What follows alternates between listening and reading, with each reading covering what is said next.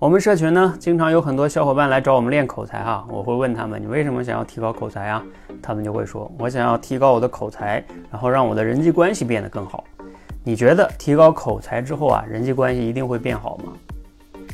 其实啊，我说一下我的结论，口才跟人际关系之间呢，他们肯定有很强的相关性，但是没有绝对的，就是那种因果的必然关系。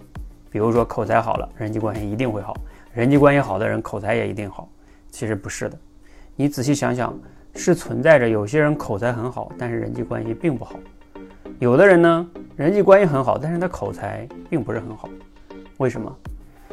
因为啊，有些比如说口才好的人，他可能经常去跟别人家杠、抬杠啊，到处攻击别人，啊，当然让别人身边人都反反感啊，因为没人说得过他啊，这个时候反感他，而。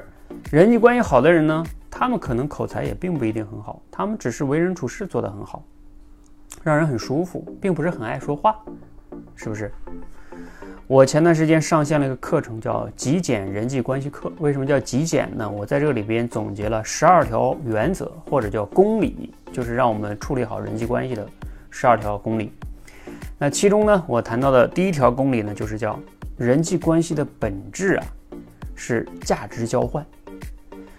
一个能提供很好价值交换的人，你会发现他的人际关系往往就会不错。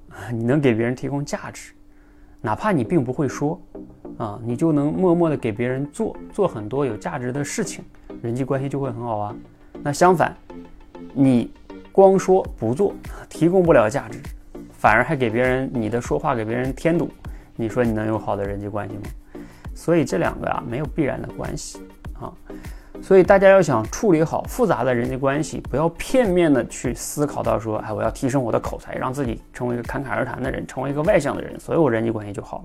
我认为这么思考都是比较，啊，比较偏激的哈。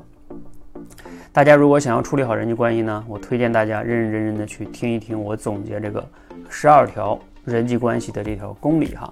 那相信你听完了之后呢。不能说彻底的解决你的人际关系问题，但是我觉得能缓解很多人面临着什么所谓的复杂人际关系造成的自己的内耗啊，你能从不同的角度去看待人际关系，呃，希望大家呢能带来启发。啊，我们社群小伙伴学了之后啊，我看他们写的这个收获啊还是非常非常多的，也希望我们共同来学习来探讨哈，怎么样能处理好人际关系，让自己减少内耗，把自己的注意力精力放到创造价值上。你才能有好的人际关系，你觉得呢？欢迎大家评论评论区讨论一下哈，谢谢。